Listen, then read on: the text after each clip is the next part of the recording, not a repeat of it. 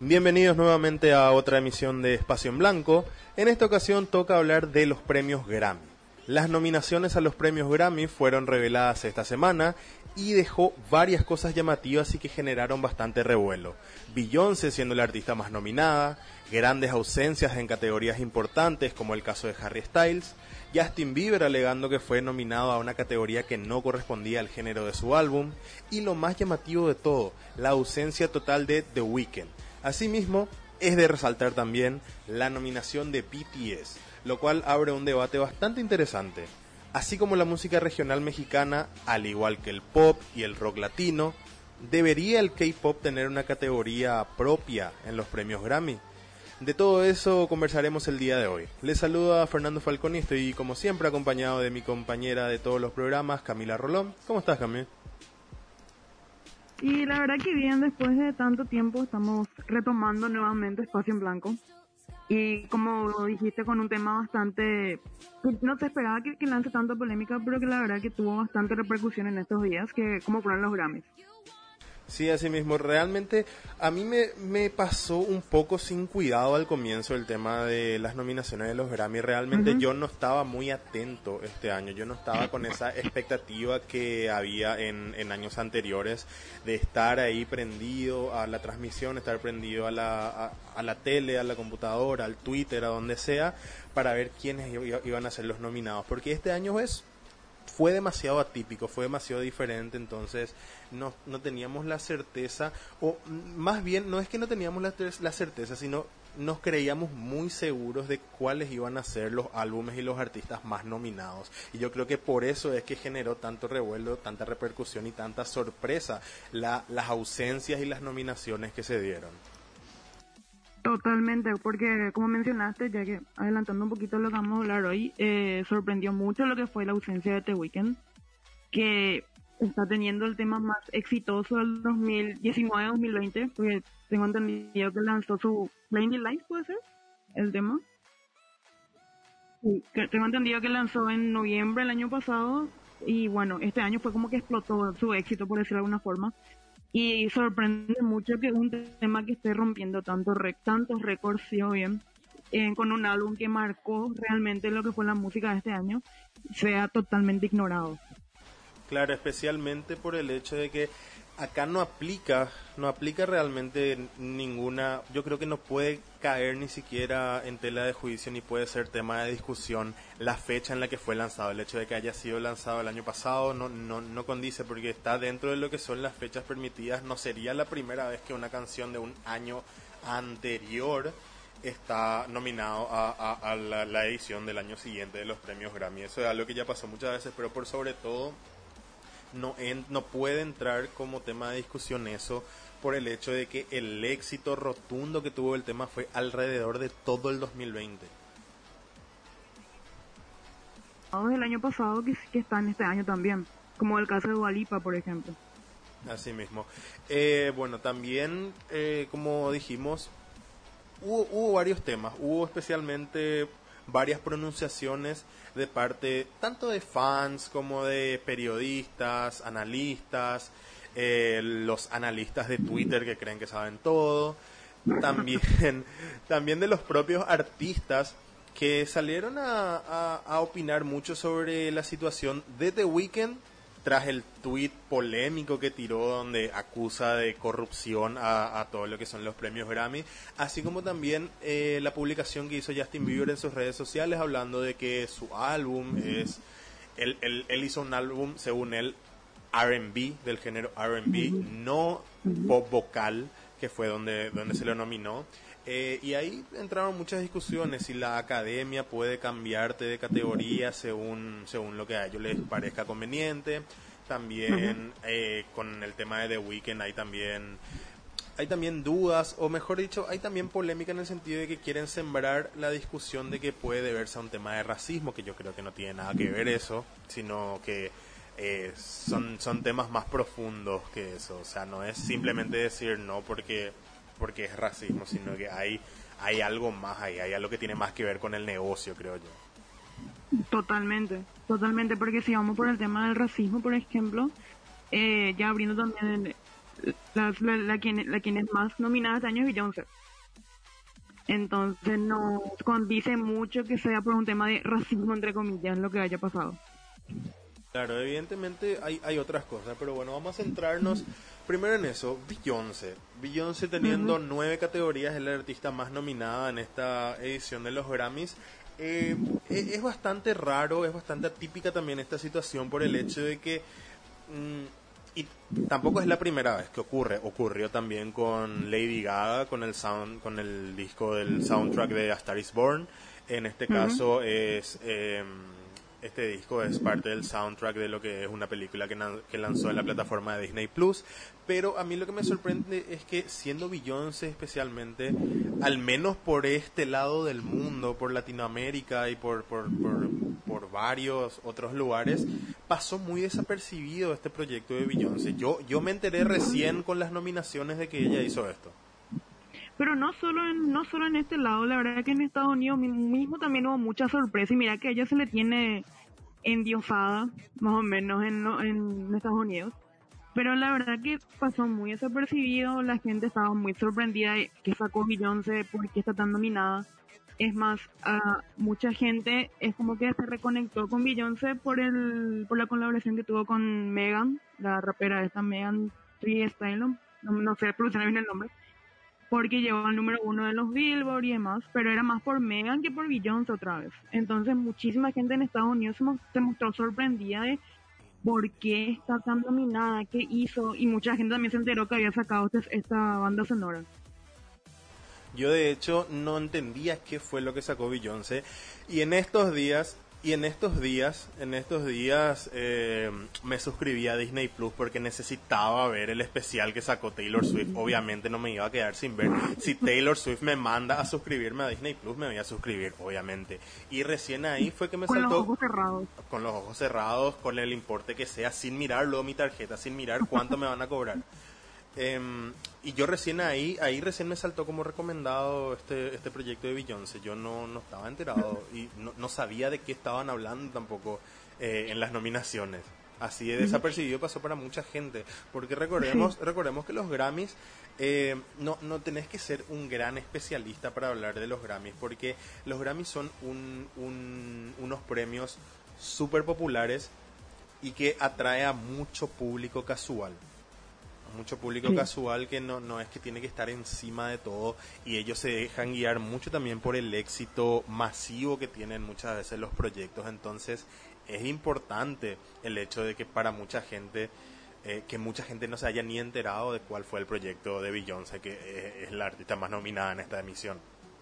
Sí, justamente ahora, mismo estoy chequeando el tema que se llama Black Parade, que está nominado a Canción del Año, Grabación del Año, Mejor Canción R&B y Mejor Interpretación R&B estuvo en el puesto 37 en los Billboard. Eso fue su pick. Y es muy llamativo que con, que con esa como con esa cifra, con esa cantidad, o sea, con ese, con ese tope que, que tuvo, esté nominado Canción del Año, por ejemplo. Claro, porque eh, algo que estábamos conversando en estos días también es el hecho de, de Don't Start Now de Dualipa, que está nominado a Canción del Año que yo, yo estaba diciendo, o sea, para mí Don't Start Now no es la mejor canción de, de Future Nostalgia, no es el mejor tema del álbum, pero sí es el que tuvo mayor éxito en, en, las listas, en los charts, en ventas y todo eso. O sea, por encima de Physical, por encima de Break My Heart, que fueron los singles. Eh, y entonces, justamente, ese contraste entre un artista que capaz no era su mejor tema de su álbum, pero sí fue el tema que llegó al número uno, entonces ese fue nominado. Y, en, y por el otro lado le tenemos a Beyoncé con esa canción que fue número 37 su pico, o sea, muy, muy raro. Es muy contradictorio también. Porque se sabe que los Grammy se basan en popularidad, por más de que quieran decir, ay no, pero la calidad es lo que más importa siempre, siempre va a ser la, la, el rendimiento comercial lo que prima, en teoría. Después, obviamente, si, si es un tema, si es un tema con calidad, mejor, ¿verdad? Pero siempre es su desempeño en ventas, cuántos son no, sus reproducciones, su récord en YouTube, ponerle. Y por eso llama más la atención que haya llegado a esta nominación ella, por ejemplo, y casi todas las que tuvo. Sí, y especialmente lo que hablas, se basan mucho eh, y se miden mucho por el éxito que tienen en ventas, en streaming, en los charts, en Billboard y todo eso.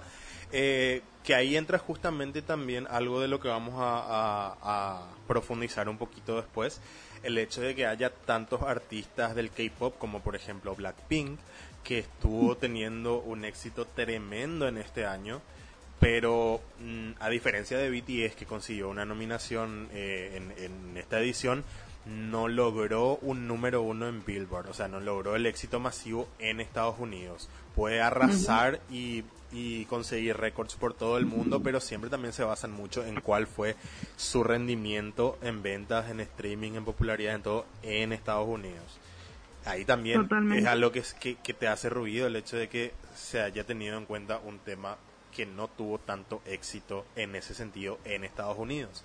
Claro, es Beyoncé, es un buen tema, no, no estamos hablando que no tenga calidad eh, eh, ese, esa canción, sino simplemente estamos hablando de, de, de, algunas cosas que nos hacen ruido eh, como introducción a lo que vamos a hablar después de The Weeknd. Porque justamente ahora estoy mirando la, la parte de canción del año, los nominados, aparte de Beyoncé. Y está, como dijimos, Don't Start Now, que no tuvo número uno, pero estuvo no sé cuántas semanas en un top 10. Está Cardigan de Taylor Swift, que llegó al número uno, a pesar de que no se mantuvo semanas y semanas, estuvo en el número uno y eh, tuvo, un éxito en Estados Unidos. Y está The Box, que es uno de los temas también que más tiempo estuvo en el número uno este año. Entonces, ahí te llama la atención de, ya que vamos a pasar, creo que enseguida The Weekend, eh, ¿Cómo no va a estar The Weeknd y está Beyoncé con un tema que fue número 36? Está Billie Eilish también. Billie Eilish con su tema creo que llegó en el top 10 también. Entonces, con todo esto que te estoy nombrando, choca más todavía el hecho de que esté Beyoncé con un tema que no haya tenido demasiado éxito. Claro, totalmente. Eh, yo creo que ya enseguida vamos a, entrar a hablar más eh, específicamente sobre lo que es The Weeknd, pero yo creo que podemos empezar eh, a avanzar de manera a ir viendo las categorías. Vamos a hacer las categorías que, que realmente nos importan a nosotros, porque nosotros somos más, somos más gente de pop. No vamos a hablar tanto de, de, música orquestral ni, ni, cosas por el estilo, porque ya, no, nos ahora como antes. Claro, no, no, no somos tan, tipo, no vamos a ser tan chantos de pensar, de, de pretender que sabemos algo sobre ese tipo de, de estilo. Ay, no, man, pero la grabación metal hay que volar. no, pero la canción, la canción regional mexicana. racista, vuela. no, xenofobia. No racismo. Xenofobia, no racismo, xenofobia, cierto. bueno, eh, vamos a arrancar justamente eh, con esta categoría que te voy a mencionar. Eh, podemos hablar ya de uno de los temas que mencionamos, que es el de Justin Bieber. En la categoría Mejor Álbum Pop Vocal tenemos a Changes de Justin Bieber, Cromática de Lady Gaga, Future Nostalgia de Dualipa, Fine Line de Harry Styles, que todos lo esperábamos que sea incluido en, el mejor álbum del año. Fue ignorado en ese sentido, pero por lo menos le dieron pop vocal. O sea, le hicieron la gran reputation. O sea, le dejaron fuera de todos los de todos los de todas las categorías importantes, pero le incluyeron en pop vocal. Sí, toma tu pop vocal para que para, para que tengas algo por ahí. Sí, y cerrando la lista de nominados de esa categoría tenemos a Folklore de Taylor Swift.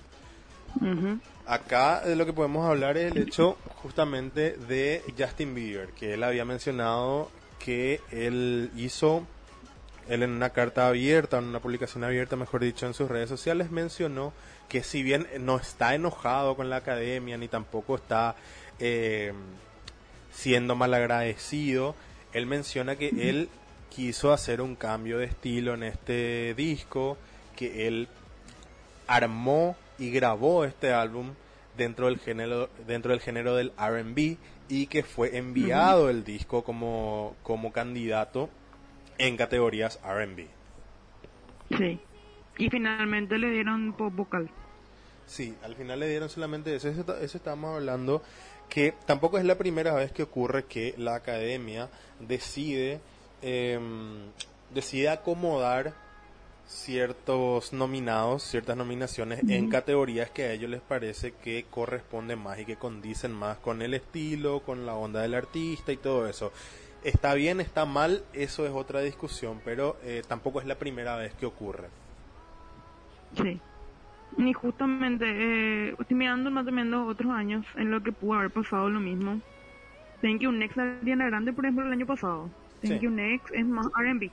Sí, Eh, es más R&B, sin embargo, se fue también a, pop vocal. Sweetener de Ariana Grande es muy, es es súper rico.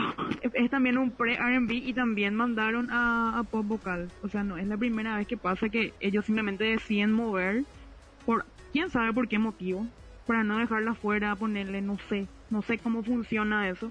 Podemos tener miles de teorías al respecto. Pero no, en años anteriores, en muy- años muy recientes, mejor dicho, también pasó exactamente lo mismo de que mandaban a la categoría que a ellos les parecía mejor, por decirte. sí, así mismo. Y ahora, eh, ya a opinión más personal, a mí no me parece que sea R&B el disco de Justin Bieber. No me parece que sea de ese género. A mí me parece que fue un intento de R&B, sí, pero no logra ser R&B. Claro, no porque no no porque en serio la producción de es- no no hablo como hater de Justin Bieber porque mira que en su momento yo dije Justin Bieber hizo buena música en su momento Buenísima hizo música. buenísima música. Capaz eso también le cagó que teníamos expectativas muy altas por lo que fue su disco anterior por por Pose creo. Eh, entonces llama mucho la atención de que haya bajado demasiado su calidad porque en serio la producción del álbum es muy pobre demasiado pobre para mi gusto. Encima, para, para, para, para lo que se espera de él es peor todavía. Y no califica como RB eso. No pasa como RB eso. Para mí no, es, es más un pop... mm, Trap un, un pop mezclado con trap, porque Yami, por ejemplo, es tiene un sonido súper de trap, tiene unas bases súper características de lo que son el trap, y los otros temas sí, lo intenta, pero a mi parecer no lo logra. Pero volviendo al tema de que, le- de que haya movido de categoría, es raro también, es raro también porque podíamos mencionar, ah, capaz en el R&B eh, la competencia estaba muy dura y no iba a tener posibilidades, entonces está en una categoría que puede tener chance. Capaz esa sea la justificación de la academia y todo eso, pero tampoco porque eh, no hay una competencia demasiado fuerte como hubo en años anteriores en las categorías de R&B. No le tenés a una Hair, no le tenés, le tenés a John Legend este año, pero no al John Legend con su mejor disco, no al John Legend en su mejor momento. O sea, no, no, no es la competencia tan feroz que podría haber llegado a haber. Pero bueno, fue lo que ocurrió. que, que pop, te diría que pop vocal es mucho más fuerte que, que R&B este año. Mucho más fuerte luego. Sí, porque tenemos discazos ahí, o sea. Sí.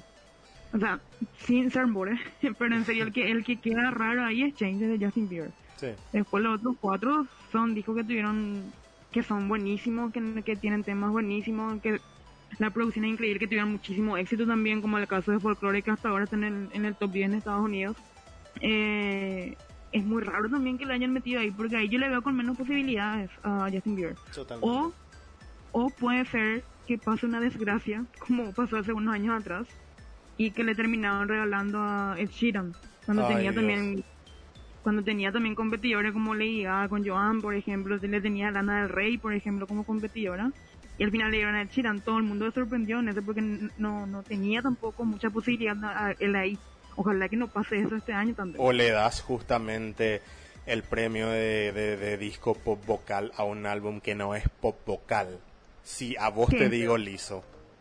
que es- eso, eso por ejemplo yo te diría que es R&B. Sí, eso era totalmente R&B.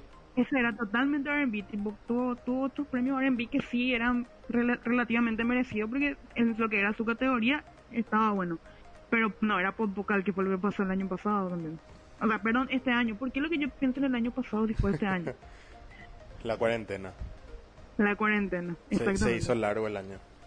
Se hizo muy largo. Bueno, pasando a la siguiente categoría, tenemos este mejor performance de un mejor performance pop de dúo o grupo, en el que tenemos a tenemos One Day de J Balvin, Dua Lipa y Bad Bunny que mm, Mm, Yo no entiendo qué hace tema. No entiendo qué hace. No. partamos de la base que no sé qué hace J Balvin en ese tema. Y no tampoco. Si le quitas, si le quitas la parte de J Balvin y le dejas solamente a Dua Lipa y Bad Bunny, es hasta buen tema. Al menos para tema, mi pero- Ujú. Este, tenemos Intentions de Justin Bieber con Quavo. Otro que no es pop. No es pop, pero eh, no está tan mal. Sí. Eh, después tenemos eh, algo bastante interesante que es Dynamite de BTS. Sí. Tenemos Rain on Me de Lady Gaga y Ariana Grande. Y Exile de Taylor Swift y Bon Iver que no es. Eso también te iba a decir. A mí me sorprende que esté ahí. No es pop. Y no. No, no, no, no me parece que sea. O sea, sí es un temazo, todo lo que vos quieras, pero me llama mucho la atención esa nominación. Sí, porque eh, Exile es un tema más tirando a lo country, a lo country melancólico, a la balada country, o sea, no es tan pop realmente. De hecho, que hay muy poco pop como tal en folclore. Sí, totalmente. Folclore es totalmente volcado a lo que es el alternativo, el country. Se, diría, se podría decir que una que una vieja vieja Taylor pero mucho más madura, no tira mucho al pop. No hay temas muy pop en, ese álbum. Sí. Bueno, pero yo creo que lo que lo que podemos detenernos a hablar acá es justamente la nominación de BTS. Es muy importante que un grupo de K-pop, que el K-pop está arrasando con todo, esté en una categoría que si bien no es de las categorías más importantes, ya es un gran logro que estén nominados. Sí, porque anteriormente creo que se le habían nominado por cosas muy mínimas como, no sé, diseño del álbum, por ejemplo sin, sin desmeritar, pero no es una categoría para BTS, es una categoría de un disco a BTS, pero no es para BTS. Y que ahora ya se le nomine como una canción es bastante importante. Y en esa lista al menos creo que es la canción más exitosa. Sí, junto con... Puede ser comparado con, Rain, on Me, sí. Pues esas dos fueron las canciones exitosas dentro de esta categoría. O sea, realmente exitosas porque Exile no fue ni siquiera single. No llegó por suerte en un, pico en el Billboard, pero no fue single. One Day es un sencillo suelto, no forma parte de ningún álbum. No. Intentions. Intentions todo tiempo. Intentions le pasó más o menos lo que le pasó a Don't Turn Now, pero no fue tanto el éxito tampoco. Eh, estuvo unas semanas en el top 10. No llegó a ningún uno, uno y nada, pero ponerle que estuvo tres o cuatro semanas en el top 10 que igual también no es la competencia, te diría. O sea que no me sorprendería que termine ganando BTS. Por que no soy fan de BTS, no me sorprendería que BTS.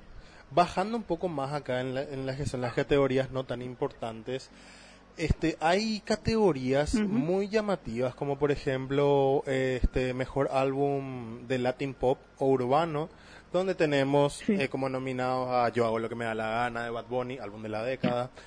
Eh, por primera vez de Camilo, Mesa para Voz de Cani García, Pausa de Ricky Martin, 333 de Devinova, etcétera.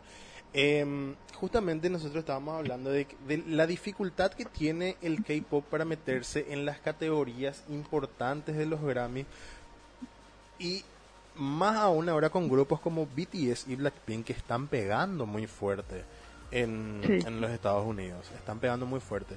Pero contame un poco, por ejemplo, la historia que hay alrededor de, de Scooter Brown y Ciel y cómo, ah, cómo, y cómo quiere, cómo, cómo tuvo la intención de frenar la incursión del K-pop en los Estados Unidos. No, y básicamente lo que hizo Scooter Brown fue agarrar a Ciel y a Sai también. Sai cuando estaba en su mejor momento de Opa Style, patrón, arre. Y bueno, a Asai le hizo sacar unos temas más, no tuvo el rendimiento que obviamente no vas a tener tan de seguido un rendimiento como tuvo Gangnam Style. Y más o menos le, le mandó otra vez a Corea hablando mal y pronto. Así él la agarró también en un momento de que estaba ya pegando afuera 21, se quiebra. Eh, F en el chat. F en el chat. pongan F por respeto, por favor. Eh, Salgan del podcast, quiero estar solo quiero estar sola, quiero llorar en paz, gracias. bueno, él agarró en un momento, eh, empezó a tener mucha relevancia, especialmente en Estados Unidos, más que nada, no tanto en los charts, sino en las marcas que empezaron a notar, empezaron a llamar la atención. Eh, las lanzó un, lanzó un single en, en inglés con demasiada poca promoción, te diría, y ahí terminó su carrera en Estados Unidos, más o menos. Entonces, eh, según la teoría de muchas personas, eso fue como un autosabotaje hacia un artista de scooter, de scooter, o sea, a un artista de scooter por el mismo scooter, mejor dicho, para frenar lo que era, era en ese momento al menos era el ascenso del K-pop. No era todavía el éxito masivo que es hoy con BTS, seguramente, y con Blackpink y con otro grupo que ya están pegando en Estados Unidos, como el caso de Luna que está pegando en Estados Unidos. Pero era ya, las, ya, era, ya se notaba que había una tendencia de que, mira, esto puede llegar a pegar. ¿Y qué, qué iba a pasar si, por ejemplo, había una buena representación? O sea, había un buen representante que le, le representaba tanto a Sai como a Ciel. ¿Cómo sería, cómo hubiese sido el K-pop ahora? quién sabe si ya tenía una categoría en los Grammy, ya tenía una categoría en otros premios también. Como por ejemplo, en TV, ya sé que no es la misma, ¿cómo te voy a decir? La misma categoría de premios, pero en TV se vio obligado a poner una categoría de K-pop en sus premios. Creo que también los Billboard. También los Billboard, imagínate, o sea, los Billboard, los AMAs también creo que ya, ya empezaron a meter. Y muchos premios estadounidenses empezaron a meter ya mejor grupo de K-pop, mejor video de K-pop, mejor actuación de K-pop porque ya ya es inevitable ya es como es lo que es lo mismo que pasó en su momento con la música latina es lo mismo que pasó en su momento con con varias con varias cómo te voy a decir y sí con con canciones o sea con grupos que no son de Estados Unidos empezaron a pegar y es como que bueno hay que incluirles de alguna forma y yo creo que con el K-pop ya es ahora ya es inevitable que pase eso porque no es solamente Blackpink y BTS de a poco hay más grupos que ya están captando, si bien no tienen éxito, por lo menos están captando la atención de gente de afuera. O sea, en Corea, menos para Corea, hay gente de afuera, como de Estados Unidos, por ejemplo.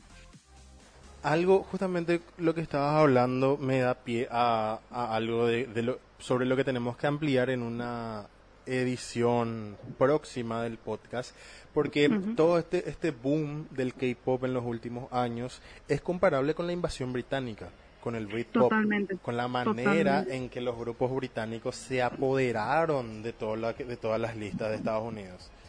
Y justamente, justamente esa experiencia de esa invasión de grupos británicos y del éxito rotundo que opacó a muchos artistas estadounidenses en su momento, capaz esa, esa, ese antecedente es lo que les hace tomar todavía sus recaudos y mirar con, con recelo el hecho de que el K-pop pueda pegar tan fuerte porque puede desplazar nuevamente a muchos artistas como ya ocurrió con otros con otros movimientos de otras nacionalidades en los Estados Unidos en el pasado.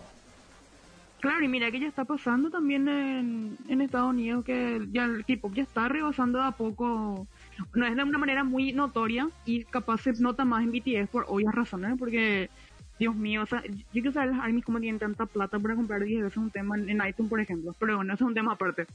Pero a poco ya llama más la atención, llama mucho más la atención el lanzamiento de K-pop que un lanzamiento de artistas occidentales. Por ejemplo, ponerle que ponerle lo que pasó hace poco, lo que pasó la semana pasada. BTS contra Justin Bieber y Shawn Mendes. Imagínate antes, ponerle hace dos años atrás, pensar una colaboración de Shawn Mendes y BTS era hija de, perdón, Shawn Mendes y Justin Bieber era, para sus fans obviamente, era hija de mil, los fenómenos de Canadá y bla bla bla bla bla. Y finalmente pasó y pasó totalmente desapercibido. ¿Por qué? Por BTS. Se zurraron en Justin y en Shawn. Se zurraron en Justin y en Shawn. Y mira que no tuvo el, obviamente que tuvo sus récords, pero no tuvo lo que esperaban sus fans de BTS. Pero ahí te das cuenta cómo no es solamente, eh, no es solamente, no es solo global, en Estados Unidos pasa lo mismo. Por los charts que hasta ahora, mira, y, BTS están todos los charts y el tema de Justin Bieber y Shawn Mendes no están los charts, ya, ya, bajó totalmente del top 10, por ejemplo. O sea que ya es una realidad. Claro, y globalmente hablando también y en lo que son los videoclips, en lo que son las vistas especialmente, tenemos, tenemos una, una realidad aplastante a favor del K-pop, donde los primeros cuatro o cinco temas que tienen los récords de, más vistas en las primeras 24 horas son todo K-pop. Sí, este año, por ejemplo, el tema más reproducido en YouTube sigue siendo How You Like That. Sí. How You Like That sigue siendo, y creo que le sigue Dynamite. Pero que How You, Like That rompió el récord de Boy With Love. Sí. Que, que ya era K-pop. Rompió el récord de Boy With Love. Después Dynamite rompió el récord de How You Like That. O sea, viven quitándose récords. Eh, Lovesick Girls y Ice Cream también siguen muy... O sea, están ahí entre los más vistos eh, históricamente. Eh, y, dentro de, los primeros puestos tenemos solamente a, artistas como Taylor Swift y a Ariana Grande, que son los que pueden acercarse a lo que son eh, la cantidad de vistas en las primeras 24 horas, la expectativa y la repercusión que tienen en sus lanzamientos. A Ahí ese está, nivel justamente. están. Sí, justamente como decís, acercarse, ni siquiera igualar o superar. Claro, Es incluso ahora es acercarse nomás ya. especialmente con el último récord que dejó Dynamite de casi 100 millones. No, de 100 casi millones no. ¿Llegaron a los 100? En las Llegaron a los 24 primeras horas. En las 24 horas, sí. 101 creo que es. 101 millones. Una locura. Imagínate. Una locura. Eh, bueno, eh, y eso, justamente estamos hablando. Yo creo que la mejor forma que, que, que tienen, si tanto miedo tienen de que el K-pop domine y se lleve los premios más importantes y, y que les quite, les arrebate premios a sus artistas, yo creo que la, la mejor tirada, la mejor opción que pueden tener es hacer lo que, lo que ya hicieron otros premios, otras marcas, otras entidades. Adaptarse, adaptarse y crear una nueva categoría que sea solamente de grupos de K-pop, porque no, no pueden seguir negando el impacto que tienen. Porque ponerle que te digan, bueno, eh, pero solamente BTS y Blackpink son los que pegan en el K-pop en Estados Unidos y los otros no importan tanto. Mirando la categoría de Best Latin Pop o algún urbano, le tenía a Bad Bunny que sí, Bad Bunny es imparable en Estados Unidos. Bad Bunny es Ricky Dios. Martin, Ricky Martin que fue uno de los primeros en, en los primeros latinos en pegar en Estados Unidos, eso no se va a negar nunca. Pero después le tenés, por ejemplo, a Debbie Nova, Camilo. Camilo. No creo que tengan el éxito arrollador ellos en Estados Unidos. El Debbie Nova yo no le conozco, no sé quién es, capaz me estoy equivocando. Pero Camilo, por ejemplo, Camilo no, Camilo no pega en Estados Unidos. Es que el pega único- acá. El único que hizo Pig y llegó a estar entre las categorías más importantes en, lo- en, en los tops es Bad Bunny. Sí, este año al menos, o sea, lo menos los últimos dos, tres años es de Bad Bunny. Sí. Entonces, y por eso, ahí tenés, ahí tenés, o sea, no, no necesariamente tienen que ser un éxito arrasador en Estados Unidos para estar en un Grammy, para estar nominados Grammy. porque hoy en día grupos como grupos como Twice, mismo G. G Idol, Luna, tenemos también TXT que gracias a, a- gracias a las armies que muchas apoyan también a TXT están teniendo una relevancia muy importante, o sea, el EXO. Mismo, o sea, pegan fuerte, no, no, no llegan a tener el, el éxito avasallador de BTS y Blackpink, no llegan a los peaks de los charts, pero sí están siempre ahí. Y siempre tienen muchas ventas, muchas reproducciones, o sea, también están pegando. Claro, o sea que no es tampoco, ay no, lo único que pegan son BTS y Blackpink y van a dar solamente a ellos, no, o sea, de que van a ganar solamente BTS o Blackpink es otro tema, es- eso se puede debatir, pero nominados hay, hay de sobra. O sea, no les faltan, no les faltan artistas para nominar eh, de K-pop en Estados Unidos. Bueno, totalmente. Vamos a seguir avanzando con el tema de las listas de las categorías que a nosotros nos importan más. Eh, vamos a eh, mejor performance eh, pop solista. Tenemos a Yami Sí. de No, Justin no Bieber, que no es pop. Em, tenemos, pero para mí es más pop que R&B, así que Eh, sí, eso sí. Say So de Doja Cat, Everything I Wanted de Billie Eilish, Don't Start Now de Dua Lipa, Watermelon Sugar de Harry Styles y Cardigan de Taylor Swift, que no es pop. Que no es pop tampoco. Y yo creo que acá mm, no, no, no creo que, que, que sea tan polémico ni que haya mucho para discutir. Más que más allá de que Yami es un tema de mierda, Ujú. que, que es un, que todo que es un tema de mierda lastimosamente, eh, no hay mucho que discutir. Se puede ver quién puede ganar, quién puede quedar sin nada o quién puede ser la sorpresa en todo caso. Pero no me parece una categoría demasiado polémica. Lo que yo haría, lo que yo haría si fuera de bola.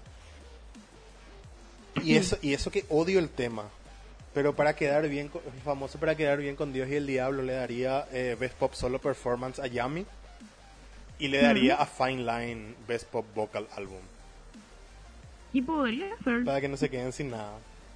para que no se queden sin. O sea, para mí, hablando hablando del lado muy hater, eh, me gustaría que Justin Bieber no gane nada, ¿verdad? Claro. Pero como decir, para quedar bien con todo, bueno, ponerle que si le tienen que dar una categoría, yo te diría que le den esa o que le den la de Best Pop Duo Performance. Eh, el que sí, el que sería el dúo. Pero, no sé. Capaz, y te descuida y pasa eso. Te descuida y terminan dándole un premio así como para que no se vea con las manos vacías el tipo. Sí.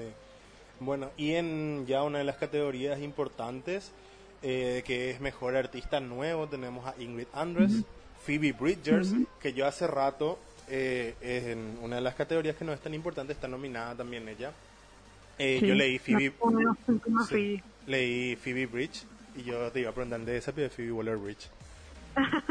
Ay, épico es cantante también, Charlie. Aparte de, de, ser exitosa de hacer Fleabag y eso es cantante en sus ratos libres, te iba a preguntar. Pero bueno, después le tenemos a chica, a Noah Cyrus, que no, yo no le veo, yo no le veo el sentido a que Noah Cyrus esté nominada a mejor artista nuevo, porque no, no siento que su éxito haya sido tan grande como para, para estar en esa categoría. Aparte, Noah Cyrus hace cuánto viene haciendo música. Bueno, pero eso no es parámetro. Eso no es parámetro. Porque... no es parámetro también. no, ponele, ponele que sea el caso que fue con Lisa, que Lisa creo que no quedó en su cuarto álbum le nominaron a mejor nuevo artista. ¿Por qué? Porque Lisa tuvo éxito en su cuarto álbum. Pero no, a Zairo hasta ahora no es que hija de mil reventó con todo y tenés que nominarle sí o sí. Claro, eh, pero eso, para mí el hecho de, de, hace cuánto está haciendo música no es relevante porque mismo nosotros nos vivimos vivimos pidiendo que se le nomina a Blackpink como mejor artista nuevo. Y Blackpink debutó hace cuatro años exactamente. Bueno, tenemos también a Dismo, Doja Cat, Kate Tranada, Megan Thee Stallion y ahí cerramos esa categoría. O sea, yo creo que si vamos a ser objetivos y si vamos a guiarnos por el éxito, si vamos a guiarnos por la repercusión, está sí o sí entre Doja Cat y, Megan. Sí, yo creo que sí. Más tirando a Megan incluso. Con que, que rompió, que ya venía rompiendo todo y terminó de romper todo con la colaboración con Cardi con con Villa, con las dos, las dos colaboraciones le, le, sirvieron muchísimo a ella. A mí me gustaría que gane ella, la verdad. Sí. Me parece muy buena. De, de, esta generación de raperas me parece ella muy buena, me parece. Sí. Doña K es como que tuvo... O sea, Doña K también reventó con Seiso especialmente. Pero prefiero que Megan Thee Stallion. Ojalá. bueno... A mí, ¿Qué pasó? a mí me molesta nomás el hecho de Seiso porque harta de la onda disco. No, eso sí, pero igual ten en cuenta que Seiso fue a principios de año.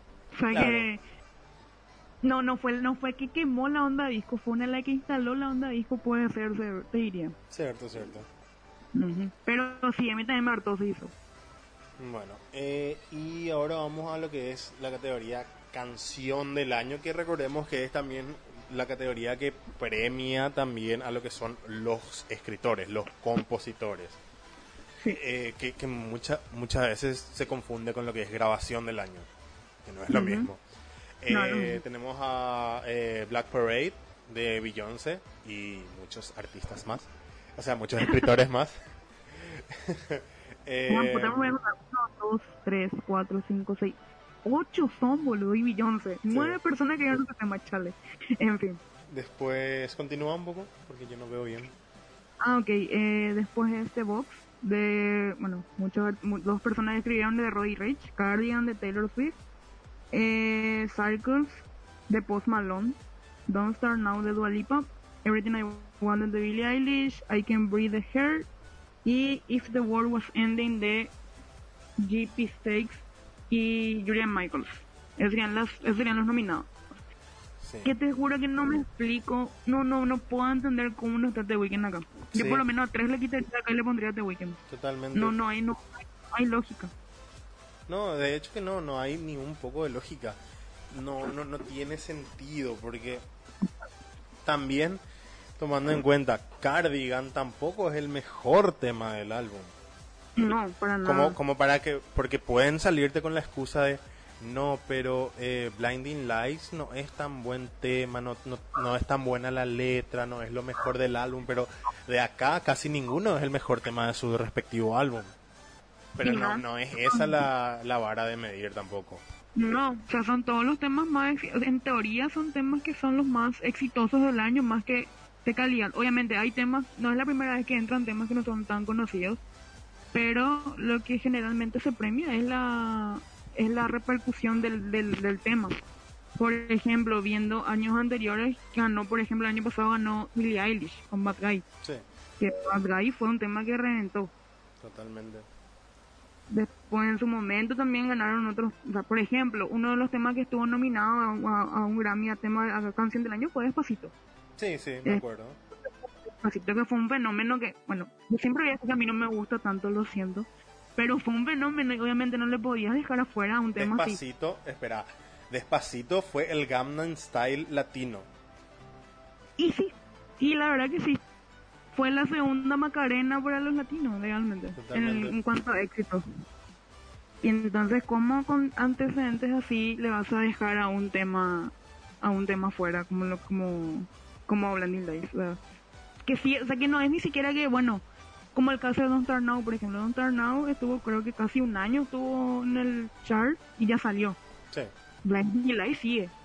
Blinding Lights está ahí. Y no es que está en el puesto 57 del, del Hot 100. Está en el puesto creo que 6 ahora. Imagínate, un año, en esta semana se cumplió un año que salió el tema. Un año después sigue estando en el top 10. O sea, una locura. Y es un éxito que no se ve hace muchísimo también. Sí, totalmente. Creo que, o sea, el, último, el último tema que, que logró mantenerse tanto tiempo dentro del top 10 fue un tema que justamente rompió récords de todo, que fue este mm, Old Town Road. Ujú. Y antes Sí. de eso, antes de eso, no sé, Bad Guy. Y, y ya nos, nos remontamos más, creo que a, a, a Despacito, justamente. Ujú. Y bueno, hubo temas Sí, que se hayan mantenido tanto tiempo. No, tanto tiempo no, no, no estuvieron. Y por eso, o sea, llama muchísimo. Porque yo le quito, en serio, yo le quitaría, por lo menos a tres le quitaría. Y también, antes me acuerdo que eran cinco temas, ahora son como ocho. Sí, se está ampliando también es demasiado. tipo demasiado están ampliando y no es por nada pero le están metiendo a gente que no pegó tanto como otros que sí que fue The Weeknd. Ahora no tengo no tengo en mente cuáles otros temas deberían de haber estado porque The Weeknd sí yo no soy fan de The de, The Weeknd. Ah, no me gusta tanto pero no puedo no puedo ser ciega y no puedo agarrar y ser terca y decir no no merece porque yo le odio o sea uno tiene que tiene que mirar no no no hace falta ni siquiera inmiscuirte mucho es cuestión de mirar más y ver cómo suena por hasta ahora suena por todos lados acá, acá mismo se pasan sonando en la radio el tema de The Weeknd Para mí, otro tema que tendría que haber estado acá es este Adore You o, o Watermelon Sugar mismo también. sí mismo Dynamite Dynamite también podría caer acá, pero acá ya, acá ya entramos en el tema que estábamos discutiendo antes de no querer Sí. nominarle en las categorías importantes al K-pop. del equipo claro pero igual eh, bueno no no Dynamite pero igual porque claro un tema de Harry Styles por ejemplo Watermelon Sugar también estuvo unos cuantas semanas estuvo y encima llegó al número uno Watermelon Sugar llegó al número uno después no sé cuántas semanas también Sí. y no llegó a estar. O sea, eso es lo que llama mucho. Un poco voy a, mientras hablas, voy a ver un poco cuáles fueron los temas que llegaron al número uno este año. Sí. Bueno, y mientras tanto, o sea, yo voy a decir que obviamente quiero que gane Cardigan. Obviamente. Eh, bueno, y ya en la siguiente categoría, mientras buscas también lo que, lo que estábamos mencionando, eh, llegamos a la categoría de álbum del año. Donde uno de los nominados a mí me parece muy interesante también que ya esté nominado acá eh, Black Pumas.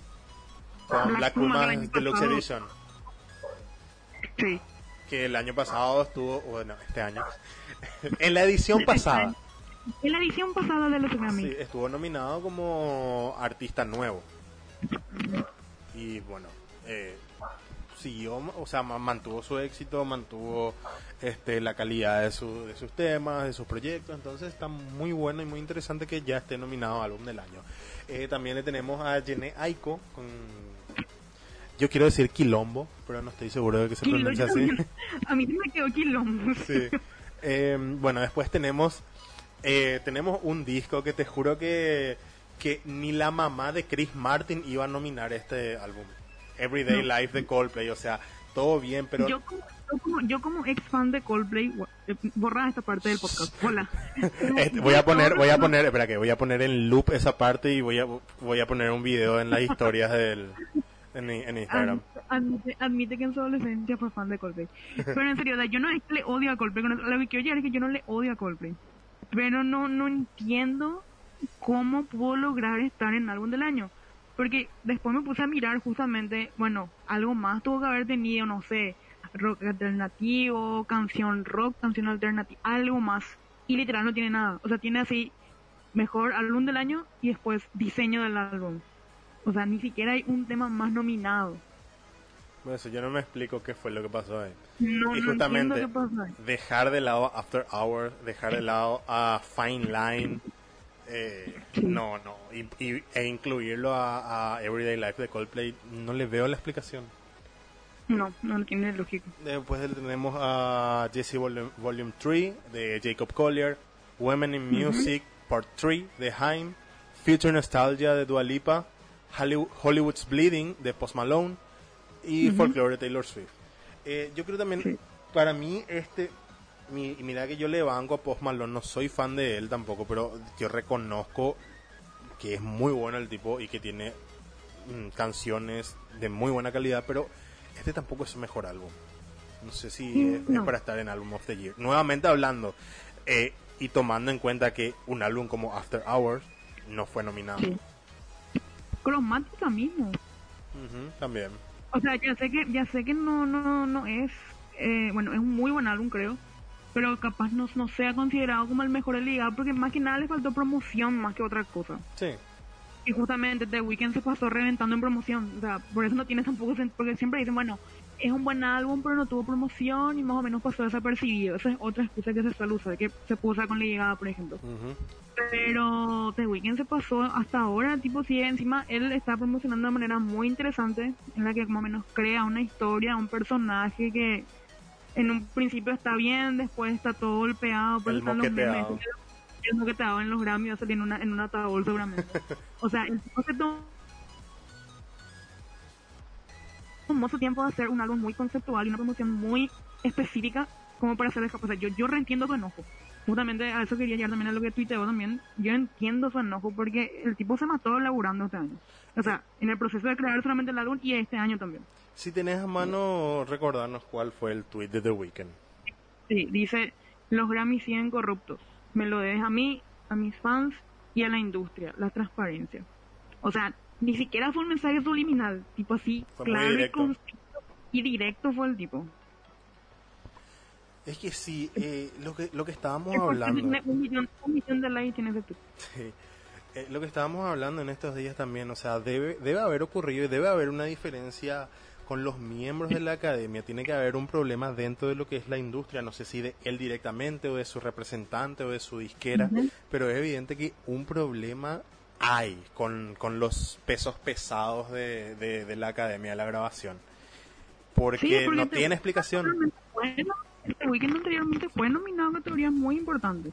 No, me acuerdo si llegó a ganar, pero fue nominado para decir, no, este weekend siempre fue ignorado de la academia él estuvo en categorías muy importantes en su momento y por eso me llama más la atención de que no esté a nada, o sea, que no, no haya logrado nada este año, este año especialmente. Claro, porque que con Starboy fue súper mimado él por los Grammys. Sí, ahora cuando estoy buscando a ver si ganó algo en los Grammys, y acá por ejemplo está, eh, su primer álbum ganó Mejor Álbum Contemporáneo. Después, en uno de sus temas, estuvo nominado a Mejor Canción R&B, grabación del año, que fue Feel My Face, que fue un tema que estuvo por todos lados. También estuvo en álbum del año, en el 2014. O sea, no no es para decir no al, al Rey Ignorado. Y en su último álbum que fue Starboy ganó justamente mejor álbum contemporáneo. Mejor álbum urbano contemporáneo, mejor dicho. O sea, no es para decir no, a él no le siendo tipo con él, como con Lana del Rey. No, Lana del Rey hace dos años recién se le nominan los Grammys. No, a él siempre se le nomina. Incluso te podía entender si no le nominaban para las categorías más importantes, como pasó con Harry Styles, hasta te podría entender si le hacían eso y le relegaban a categorías no tan fuertes. Pero el hecho de que no le haya nominado a nada, de que haya sido totalmente excluido. Que como que no, uno sacaste nada de año. No, no importa lo que sacaste de año. Es muy loco, o sea, hay algo, hay algo más ahí atrás. Hay algo detrás de todo esto, hay algo denso. Hay algo muy jodido, en serio. Pero bueno, y continuando con lo que es álbum del año, ¿quién quieres que gane? A mí me gustaría, porque me gustó mucho, me gustaría que gane, no creo, pero me gustaría que gane Dualito. Sí, o Por más de que después con la mierda eh, su música, creo. Eh, eso no pasó, eso no pasó. Eso no pasó, no, Dualipa sacó solamente Future Nostalgia sí. año. No, no, no, no hubo nada más de Dualipa después de Future Nostalgia. Me gustaría que gane ella por el éxito que tuvo y también como pasó con The Weeknd es la que marcó la música. El sonido de Future Nostalgia es lo que marcó la música de este año. Así como el de The Weeknd. Ellos fueron los que instalaron esta onda ya insoportable, por cierto. que se acabe el eh, año y que se acabe esa tendencia. Se acabe el año, por favor. Extraño cuando era todo hip hop. Gracias. No me tenía que quejar de eso. Eh, pero en serio, ellos instalaron esta, esta, este sonido retro de los 70, 80 discos. Entonces me parece que tiene muchos méritos para ganar y tendría mucha lógica que gane también. Totalmente. Eh, a mí, o sea, a mí no me va a molestar para nada, no me molestaría, no me quejaría, me gustaría si es que gana Future Nostalgia, o sea, me parecería totalmente merecido. Pero yo creo que gana el folclore de Taylor Swift porque es Taylor Swift y porque si gana, debería subirse Joe Alwyn también con ella a recibir el premio. ¿Vos te crees todavía en los Reyes Magos? Y, y, y, creí en sus mentiras, así que... se quiebra. todo el de Fernando Quiero estar solo. no, pero eso, eh, están en la posibilidad ahora que ya se reveló que William Bowery es, es Joe Alwyn, así que... Sí, él escribió, él estuvo ahí. Sí, yo, yo, la esperanza es lo último que se pierda. Él sabe cosas. Sí. No, la verdad no sería, no sería sorprendente que gane Taylor Swift. Taylor Swift tiene el disco más exitoso este año. Sí, totalmente. Ah, eso, eso también, justamente, eso estaba viendo también hablando de éxito, porque eh, Folklore en su, en su primer día en Spotify hizo, hizo tuvo más de este 80 millones de reproducciones. No superaron otros artistas que sacaron este lanzamientos importantes. No le superó Ariana Grande con su lanzamiento. No le superó Bad Bunny con el nuevo disco que sacó en estos días. Eh, se quedó cerca, Bad Bunny se quedó segundo. Está con 70 y, 70 y pico de millones de reproducciones en la primera 24 horas. O sea, Bad Bunny está reventando también. Pero a eso voy. Eh, Taylor Swift y Folklore tuvieron un éxito muy importante tanto en streaming como en, en ventas puras. Entonces eh, tienen posibilidades de ganar y aparte es una reinvención total de lo que venía haciendo Taylor en los últimos años. En un año encima, ni siquiera, bueno, pasaron cinco años y Taylor se vino a hacer esto, bueno, un año. Por eso, no, no estarían, para mí no estaría para nada mal que gane Taylor Swift, por ejemplo. O sea, sería, sería muy bueno y sería muy merecido también. Y en grabación del año tenemos Black Parade de Beyoncé, Colors de Black Pumas, Rockstar de Da Baby y Roddy Rich, Say So de Doja Cat, Everything I Wanted de Billie Eilish, Don't Start Now de Dua Lipa, Circles de Post Malone y Savage de Megan Thee Stallion. Para mí está entre Savage y Don't Start Now. Y te diría que Say So también. Sí. Em, yo, creo que y puede entrar también Post Malone. Sí, yo acá especialmente yo le quitaría o a Black Parade o a Circles y obviamente le pondría a Blinding Lights. Sí, totalmente. Ahora justamente no hay explicación. no hay explicación, no, no hay, no, no, creo que quiero que alguien salga a decir, no, sabes que tengo en cuenta esto y por pero no, no hay forma, porque, bueno, hablamos de éxito tuvo éxito, de calidad no es un mal tema para nada. No, es un mal tema para nada. El álbum es muy bueno también. ¿Repercusión? Repercusión tuvo, no solamente en Estados Unidos, fue una repercusión mundial. O sea, ponerle que se quieran hacer lo escrito que mentira, porque ellos son súper, se centran solamente en Estados Unidos, pero ponerle que quieran poner la excusa en, no, en u, otros temas que tienen más éxito afuera. Tampoco, porque sigue siendo uno de los temas más reproducidos en Spotify hasta ahora, un año después.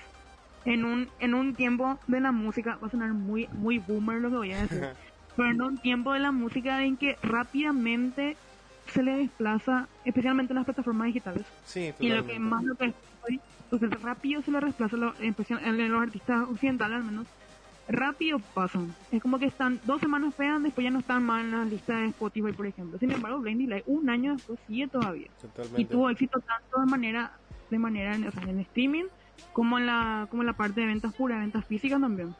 Sí, por eso anteriormente canciones justamente como Old Town Road y Bad Guy fueron tan importantes por haberse mantenido durante tanto tiempo, por haber este, llegado a su pico, mantenerse por muchísimo tiempo, no haber sido desplazado a pesar de que otros grandes artistas sacaron temazos como Old Town Road, se mantuvo en el número uno aún con el lanzamiento de Taylor Swift. O sea, Taylor Swift no le pudo desplazar a, a, Old Town Road. Y eso que los puntos que tenía Mi en su lanzamiento cuando quedó número uno eran más puntos que todo el top 10 de Billboard dos meses después. O sea, si en otro momento salía Mi, iba a ser número uno, sí o sí. Sí. Así de fuerte estuvo Old Town Road. Sí. Y lo de Blinding Lights está muy cerca de eso Es también. inexplicable, sí, o sea, es- es- claro, está, está demasiado cerca no sale, o sea, no, no hay forma de bajarle, ese es el tema. Y es más, justamente con esto que pasó ahora, con esto que, porque mucha gente solamente no le escucha este weekend, no sabe quién es este weekend o lo que sea. Más curiosidad hay por saber de quién es lo que es este tipo y por qué lo que están tan enojados porque le hayan ignorado. Y se escucha mucho más el tema ahora. Totalmente. Está reingresando pista otra vez. Así mismo. Ujú. Pero bueno, queda seguir hablando de este tema, seguir debatiendo, estar atento también a las novedades que puedan surgir, las explicaciones. Como Sí. dije, tenemos pendiente también el profundizar más en lo que es eh, la, la que podríamos llamar la invasión del K-pop, comparándolo con, con la invasión británica, todas esas cosas. O sea, hay, hay varias cosas que salen de este podcast sobre lo que podemos ir ampliando, que probablemente no vamos a hacer porque somos unos mentirosos de mierda y fallutos. Pero la intención está. Capaz, hacemos. Uno nunca sabe. Sí. Mira que Eh, este weekend se quedó fuera no sabe. Mola, ya. Bueno, yo creo que de esta manera podemos ir cerrando esta emisión del podcast. Esperemos volver a reencontrarnos pronto, esperemos volver antes de los Grammy.